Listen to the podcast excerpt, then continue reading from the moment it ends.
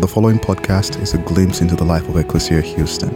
We pray it is a blessing as you seek to follow Jesus, the liberating King, and live in his kingdom here on earth as it is in heaven. Well, good morning, Ecclesia. Everyone doing okay? Yeah.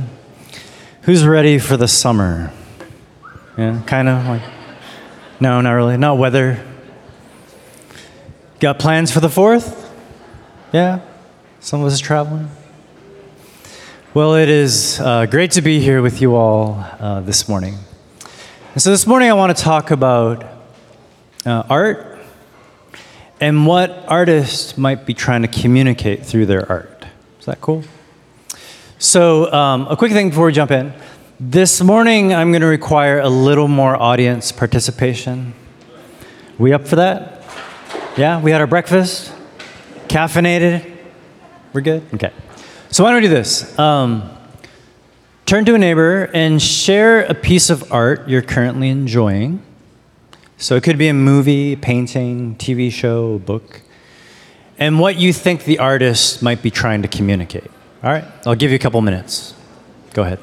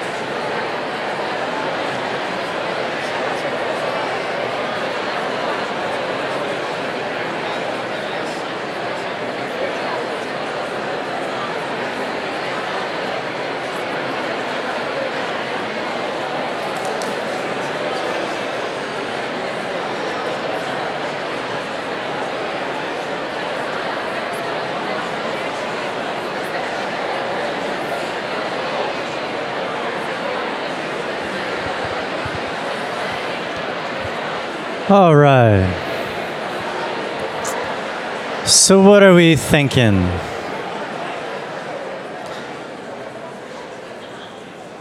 Would anyone like to shout out a piece of art that they're currently enjoying? Chernobyl. Yeah, I heard that's good. Hmm. Anybody else? The Van Gogh exhibit. Yeah, I've seen it. It's good.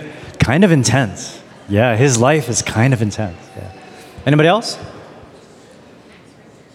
Ax, Max Richter. Yeah, he's a beautiful musician, composer. Good. He's got an eight-hour soundtrack called Sleep. I think so. Yeah. Anybody else? Oh, you were chatty a second ago, but now, okay. So I was thinking through this, and one of my favorite artists, he's a Chinese artist activist named Ai Weiwei. Some of you might know of him. And in the 90s, um, he was best known for a piece where he took a 2,000 year old urn built in the Han Dynasty, worth millions of dollars. And in this exhibit, he took the urn, had a photographer shoot it, and he dropped the urn and it was destroyed. So, what do you think he might have been trying to communicate? Any thoughts?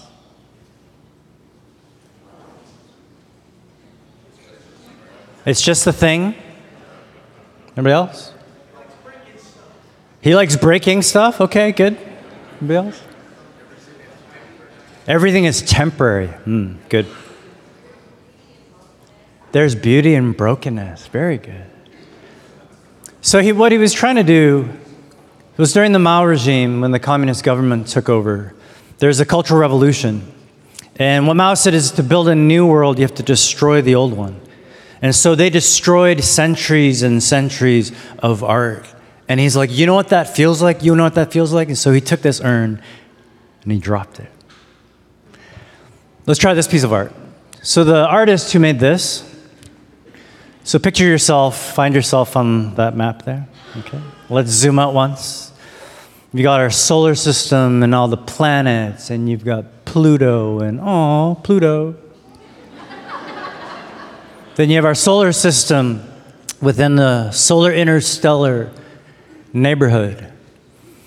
Then you have our interstellar neighborhood in the Milky Way galaxy. Then you have our Milky Way galaxy in the local galactic group. Then our local galactic group in the Virgo supercluster. Then our Virgo supercluster in local superclusters. And then you have the observable universe. Just take that in. So, what do you think the artist who made this, what was this artist trying to communicate? That we're small? Anybody else? Say that one more. God's creation is amazing. Very good. Anybody else? What was that? We're clueless, yeah. We're clueless, and there might be aliens. It's very possible, right? Anybody else over here? Yeah, we're drop, we're a drop in the ocean, just like a tiny little bit. And so, what I want to do this morning is this we're going to look at a psalm, Psalm 8, and it's a poem written by a king. And in this poem, the poet describes God as this renowned artist. And we're just going to ask, what did this artist, what is he trying to communicate to us about ourselves, this world, and God? And so we're going to be in Psalm 8. We're going to have it on the screens. So go ahead, turn to a neighbor, read it aloud, and then we'll walk through it. All right? Psalm 8. Go.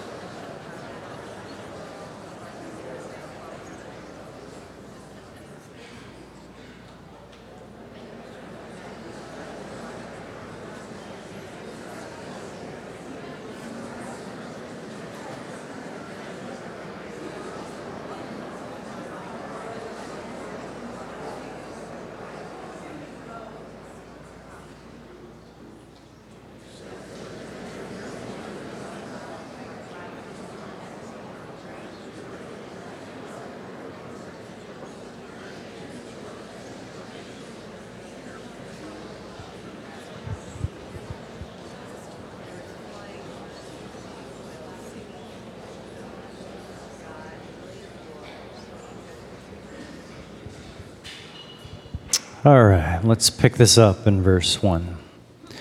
So the poet writes God, brilliant Lord, yours is a household name. Like everyone's heard of your name, your artistry. Then he picks a beautiful piece of art. A nursing infant gurgle choruses about you.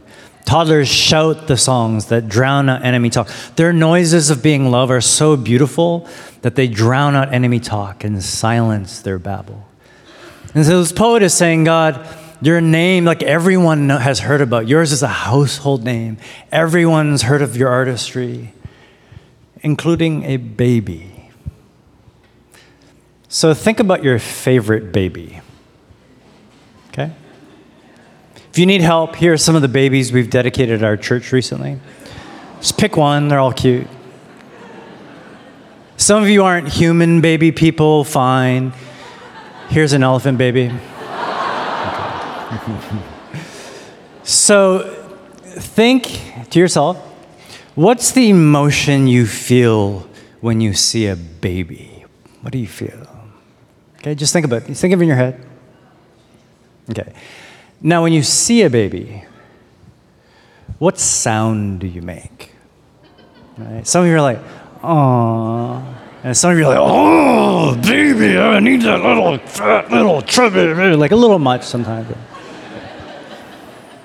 So, on the count of three, I want you to make the sound you make when you see a baby. Ready? One, two, three. so, that sound, that sound, how does it make you feel to think that maybe when God sees you, that's the emotion he has, and that's the sound he makes. Yeah? You like that? So, Jesus in the Beatitudes, he says, uh, Blessed are the pure in heart, for they shall see God. I used to think that meant, oh, I need to do more. I need to be more perfect, be more moral, strive more, learn more things. I actually think it's probably the opposite. That when a baby is born, that baby's pure in heart, hasn't learned to strive, hasn't learned to perform, hasn't learned to act, hasn't learned to earn. And as a baby, just as they are, receiving God's love, pure in heart, perhaps they see God.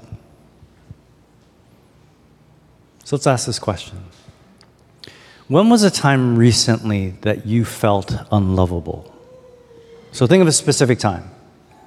Think of the person, think of what they said to you, how it made you feel. Okay? You got that?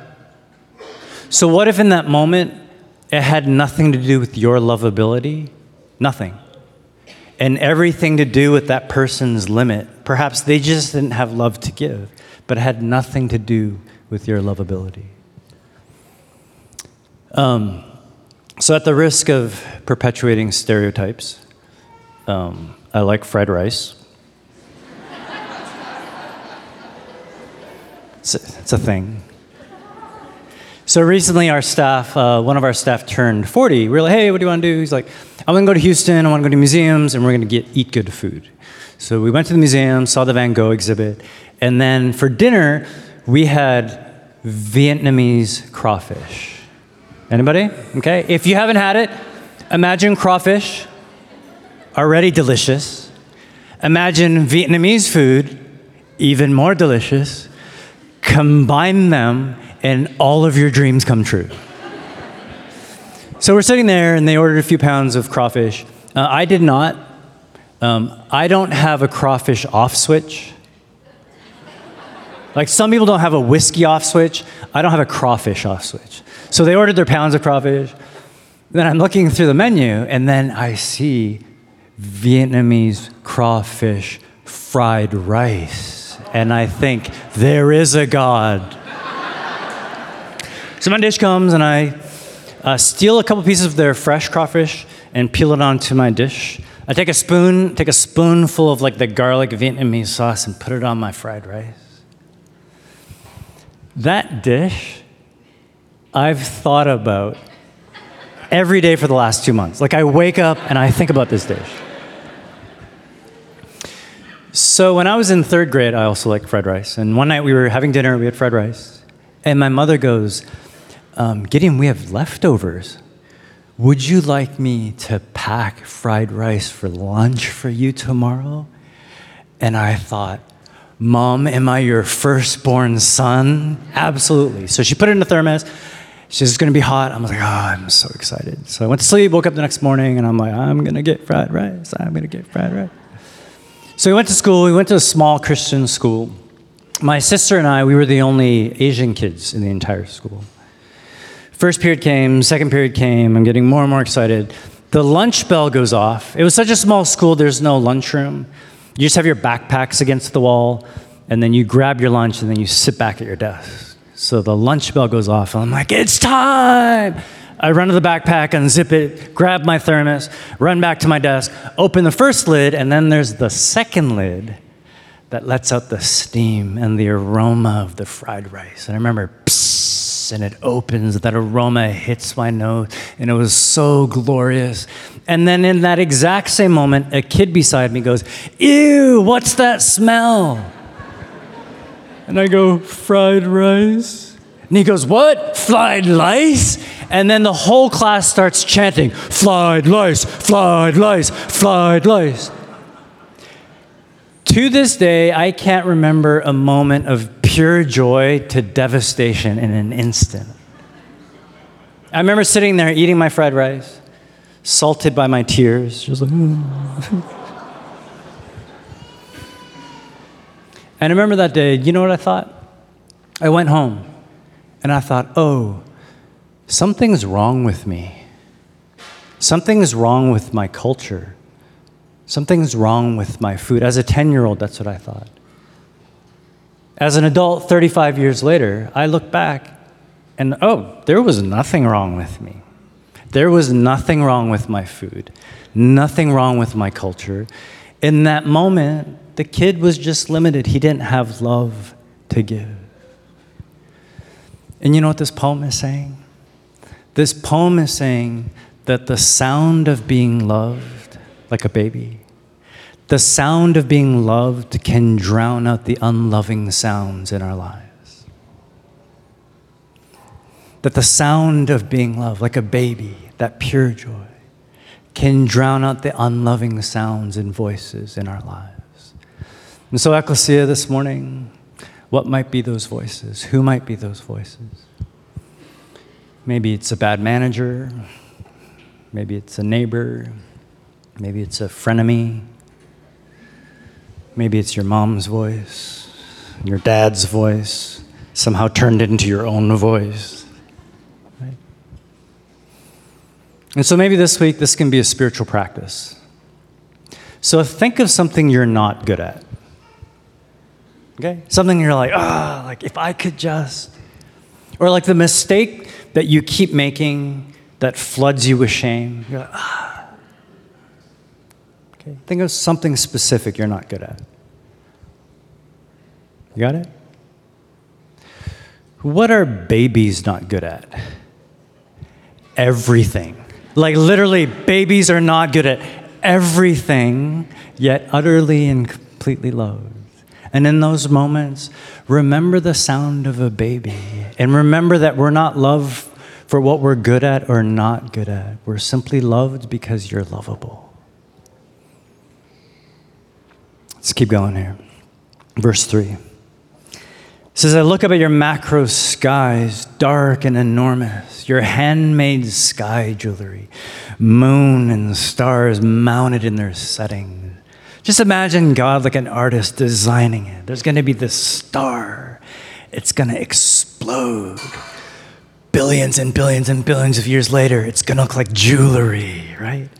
And then the moon and the planets and the mountains and the oceans, just the splendor of God's artistry. And then this poet says, Then I look at my micro self and wonder, what? Why do, why do you bother with us? Why take a second look our way? Why, like, seriously? He's saying, look at the beauty of this earth, like the scale, the grandeur, the, the, the enormity of. It's so gorgeous. Are we really, really that beautiful? Is that even possible? So let's try this. Think of the most beautiful place you've ever been on earth. Okay? You got it? On the count of three, I'm going to have you say it out loud. Think of the most beautiful place. Ready? One, two, three.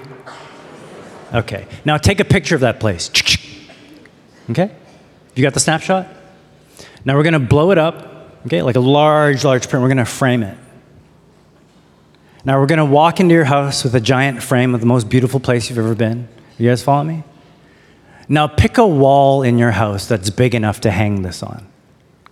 Okay? Maybe dining room, bedroom. Pick a wall. Okay, now let's let's hang it. Okay? Now let's take a few steps back so we can just absorb just the beauty of this photograph. You guys with me? Take a deep breath. Now put your face in that picture. Better or worse? And this poet is like, really? We get to be a part of that? Really? Is it even possible? So the ancients, before science, they would tell stories and poetry. And they try to capture what God feels about his creation. That's what Genesis 1 is, right? And so it's this poem, and there's this repeated cadence, and there was the first day, and there's this emotion that's communicated time and time again. It's the first day, and God saw that it was good, right? Over and over, it was good. So I want us to feel that, okay? So this is going to require some participation. We're going to walk through Genesis 1. I'm going to let you choose, make a choice of what you like, your preference. We're all going to shout out that preference, and then with some gusto, we're going to respond like like a guttural, so good. Okay, so let's try this so good together. Like a get like you've seen the most beautiful like lobster baby mountain. Like pick something beautiful. Ready? Let's get a guttural so good on the count of three. One, two, three. So good. Okay, good. You guys got this. All right, let's go. So in Genesis 1, it says, God says, let there be light. So sunrise or sunset, shout it out. So good. Okay, let's try it again. We got to get the rhythm here. Sunrise or sunset? So good. Favorite body of water? Shut it up. So good. Um, keep going. Favorite fruit? Ready? So good. Favorite constellation of stars? You ready? So good. Favorite bird? you ready? So good. Favorite four legged animal? Ready? So good. Favorite sea animal? Walrus. I heard a lot of walrus. Walrus, so good. The picture from the moment you were born, just picture it. The youngest picture you have of yourself. You ready? On the count of three. So very good. Look around this room. Make eye contact with someone. Seriously, look around this room. Ready? On the count of three. So very good. And this is what this poet is saying. Like, are you serious? Like, look around this room. Is it possible that this room is as beautiful as the most beautiful place we've ever been? We get to be a part of that? Are you kidding me? Let's take it a step further. So, I've been in Austin 20 years. And so, this spring and early summer is maybe the most beautiful I've seen in this city. And as, as I've driven around Houston, I feel the same way. Like in Austin, Barton Creek is raging, it's flowing. There's wildflowers everywhere. Austin feels tropical right now. When I was driving here this morning, the trees were blooming, it kind of felt tropical. So, why has Austin and Houston maybe had the most beautiful spring and summer? Why? Because of the rain. Perhaps the thunderstorms.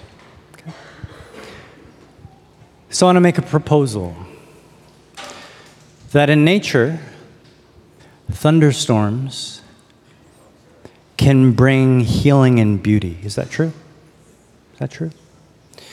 And what if, is it possible that perhaps our thunderstorms, is it possible that they might also bring healing and beauty? Might that be true? So, three Sundays ago, I was sitting there, we'd had our liturgy in the morning, and I got a call from a friend. And I got one of those calls where you have bad days and then you have bad days. And he was having one of those bad days where his, his life, the bottom of his life just fell through. So I went over to his house, a couple of his friends were there, and we just sat with him for the afternoon and just kind of cried with him and sat with him. Then we realized he hadn't eaten in two days. So we dragged him out of the house and we got him some food that would hug him. So we got him some chicken fried steak, chicken fried chicken, mashed potatoes, cheese grits, peach cobbler, right? And so the food on the food to like hug him a little bit. And then as we were leaving, we were leaving this restaurant called Hoover's. There's floor to ceiling glass panes. As we're walking through it, there was a tornado warning that night, and the storm rolls in. And so the skies darken, the trees go sideways, and the heavens open, just So we sat outside under the awning, this little awning, and it was raining too hard. We couldn't walk to the car. So we just stood there and watched. There were some benches on the outside of the restaurant. My buddy just sat down and just started weeping. One of our friends went around him, put his arm around him, and started crying. I kind of stood on the other bench. My other friend sat next to me. And the four of us just looked at the storm and started weeping. And in that moment, there was this profound sense for us. It felt like the heavens were crying with us. And it was a reminder that we're not alone. And that perhaps, like nature, even our thunderstorms, maybe they can bring healing and beauty too. And so, for us, maybe a spiritual practice is think of a thunderstorm you're currently going through. Maybe it's health stuff, family stuff, an unlived dream, a broken relationship. Remember that you're not alone, that every single person in this room has their version of a thunderstorm. We all do. And when you're ready, we're not always ready yet, that's okay. And when you're ready, just ask how might this thunderstorm be bringing healing and beauty in this moment? Could that be possible? You know, I tell parents a great thing you can do as a parent just sit your kids down, not all at once, but just share every thunderstorm you've ever gone through. Just tell your kids about it. Tell them about how hard it was, but you made it. And there's probably stories of healing and beauty in there as well. All right, let's finish up the text here. Verse 5. And so King David says, Yet we've narrowly missed being gods. We're sons and daughters of God. We have divine DNA. Bright with Eden's dawn light, you put us in charge of your handcrafted artisan world. And then you repeated to us your Genesis charge it's good, it's good. Participate in its goodness. Then you made us care for sheep and cattle, even the animals out in the wild, birds flying, fish swimming, whales singing in the ocean deeps. Ooh, ooh. God, brilliant Lord. Your name echoes around the world. And this poet is saying, God, your artistry is so beautiful. It's like this collaborative art project that's gone on for centuries and millions of years. And we get to participate with the earth and the animals in bringing forth its goodness. So, this psalm is usually used on Trinity Sunday. Isn't that interesting? And I was like, huh, I wonder why. Shall we wonder why together? Shall we? So I'm going to get nerdy here for a second, so just hang tight with me. So human beings are limited, correct? Right? There's more we don't know than we know. So when human beings try to talk about something they don't know, they actually have to talk about something they know to point at the thing they don't know. It's called a metaphor, right? So when things are bigger than us, like love, you can't say love is, you have to say love is like. Okay? We can't say God is, we have to say God is like. We following? So for centuries, uh, the church would be like, "Ah, oh, what is God like? Oh, how do we talk about? How do we describe God?" And they're like, well, it feels like God is just like a person, but it's like m- more than a person. Right? Like maybe God's like three three persons in one, right? That's the best we could do. And for centuries we call that the Trinity. And I love this metaphor because maybe sh- it shows us that in God's being that's how he exists. But even more so, he's showing us this is how we collaborate in the world, participate. So you have Father, Son, Holy Spirit, and it's the space between them. That's the beauty of the metaphor.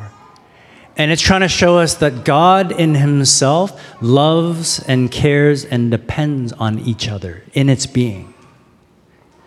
And maybe He's trying to show us this is how we participate in the world, this is how we step in. We love, we care, and we depend on each other. So maybe it's like this um, I have two dogs. Uh, we got our first dog when she was very young. We went on a bike ride and came home with a dog. We've all been there before. and she was, you know, super cute, super tiny. Her name was Mochi because she was like a little mochi ball. She went from a really cute, tiny little mochi ball to like a terror of a toddler dog. And we were like, oh no, we can't have a toddler dog. We already have a toddler human. we barely have enough energy for a toddler human. We need someone else to take care of the toddler dog. So our strategy was we gonna get we were getting an older calm dog to take care of the toddler dog. It's a pretty good plan, right? So my wife started going to the shelter and trying to find like the right dog with the perfect energy. And then one day she calls me. And she's like, "I think I found. I think I found the perfect dog." She's like, "Come, come here." And I was like, today I can, got a bunch of meetings, let's meet tomorrow. She said, okay, fine. So we go the next day, and I pull up, and I see this medium sized brown dog. She has like sad eyes, she has like this cute little underbite, and she had the perfect energy. My wife and I made eye contact. We were like, this is the one. So as we give ourselves the thumbs up, a woman walks out of the door with paperwork, puts a leash on her, and walks off. She was getting adopted. So I chased her down. I was like, wait, wait, no, no, no, no. So are you adopting the dog? She's like, yeah. I was like, uh, here's my name and number. If anything changes, just call me. She's like, okay, that's weird. Right? So we went home, forgot about it. Two months pass, I get a phone call. And she goes, hey, I don't know if you remember me, but I adopted Trixie. I was like, I do. She's like, I just got a new job. I don't have time to take care of her. If you still want to adopt her, she's yours. We're like, we'll take her. So we went, got her, brought her home. We've had her for over 10 years, and she's been the perfect dog. So it worked. She calmed down the crazy toddler dog, right? The crazy toddler dog, let's play, let's bite things, let's chew on things. And then she would just very gently wrestle her to the ground, very gently bite her neck, and just go shh. She calmed her down. For the last 10 years, every day when we come home, she can recognize the sound of our cars or our bike. And she'll meet us at the gate and she sings. So we step into the gate and she goes, like every day. And maybe the most helpful thing she does uh, is arguably one of the grossest things she does. So if you've ever had a white dog, you need to clean the dog's eyes and ears. And Trixie does that for us. She's like, oh, so stinky, yet so delicious, and starts cleaning it. And we're like, oh, that's so gross, that's so helpful, stop it, keep going, stop it, keep going. Want to see a video? We should. Yeah, go. You close your eyes, yeah. Where's Mochi? Where's Mochi? Oh, girl. Oh no, stop. Thank you. Oh, grow. Thank you. Right? And so maybe in our family, go to the next slide, it's like this our family, and we have Trixie and we have Mochi. Maybe in your family, it's your mother, your sister, and you. What this poem is saying, what this psalm is saying, is we have us, the earth, and the animals. And perhaps ecclesia, what this is telling us, our way to participate in the world is ecclesia, our neighbors, and our city. And so, ecclesia, may we, like the Trinity, love, care, and depend on each other and the world around us. May we, like an infant, pure in heart, unlearn the ways we strive and act, and perform, impress in order to be loved. Knowing that as we are, for all the things we can't do, are utterly and completely loved. And in receiving that love, may we see God. May the sound of being loved drown out the unloving voices in our lives that tell us we're not good enough, smart enough, pretty enough, talented enough, skinny enough, perfect enough. And may we remember the beauty of nature the sun, the moon, the stars, the mountains, the valleys, the glowing fields that are healed through storms. May it bring forth new life, mirroring our beauty, and may we each day continue to collaborate to bring forth the goodness and your divinity that is all around us. And so let me close with a poem from Mary Oliver. This is what she says I don't know where prayers go or what they do. Do cats pray while they sleep in, half asleep in the sun? Does the opossum praise as it crosses the street? The sunflowers, the old black oak growing older every year. I know I can walk through the world along the shore under the trees with my mind filled with things of little importance, in full self attendance, a condition I can't really call being alive. Is a prayer a gift or a petition, or does it matter? The sunflowers blaze, maybe that's their way. Maybe the cats are sound asleep. Maybe not. While I was thinking this, I happened to be standing just outside my door with my notebook open, which is the way I begin every morning. Then a wren in the privet began to sing. He was positively drenched in enthusiasm. I don't know why, and yet, why not? I wouldn't persuade you from whatever you believe or whatever you don't. That's your business. But I thought of the wrens singing. What could this be if it isn't a prayer? So I just listened, my pen in the air. And we pray this in the beauty of God, the creativity of Christ, and the collaboration of the Holy Spirit. Amen. Thank you for listening to our podcast. If you would like more information, please visit our website at www.ecclesiahouston.org.